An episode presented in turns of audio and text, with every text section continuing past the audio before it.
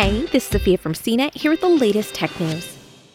The Hubble Space Telescope is one of NASA's most beloved projects. After over 30 years in service, it's now facing one of its greatest challenges, as a technical glitch has left it in safe mode for over a month. On Wednesday, NASA said it may have tracked down the source of the issue. The Hubble team had been looking at the payload computer, hardware dating back to the 1980s, as the potential source of a memory problem. A series of multi day tests, which included attempts to restart and configure the computer and the backup computer, were not successful.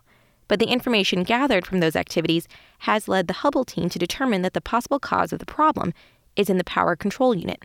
As with the payload computer, the PCU is part of Hubble's Science Instrument Command and Data Handling Unit.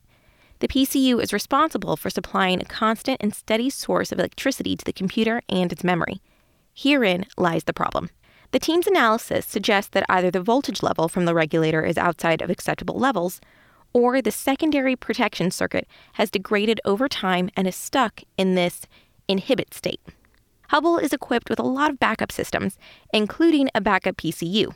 On Thursday, NASA will attempt the switch to the other hardware in an effort to restore the telescope to normal operations. Since the issue cropped up on June 13th, Hubble's science work has been stalled. If the plan works, it could still take several days to get the telescope back up and running. There's been concern for the aging telescope, which is a joint project from NASA and the European Space Agency. Hubble's successor, the much delayed James Webb Space Telescope, is still here on Earth, waiting for a possible October launch. Hubble has weathered many technical glitches in its time, and it may yet survive this latest one. The good news is that NASA has a plan, and the hope to go along with it. For more of the latest tech news, visit cnet.com.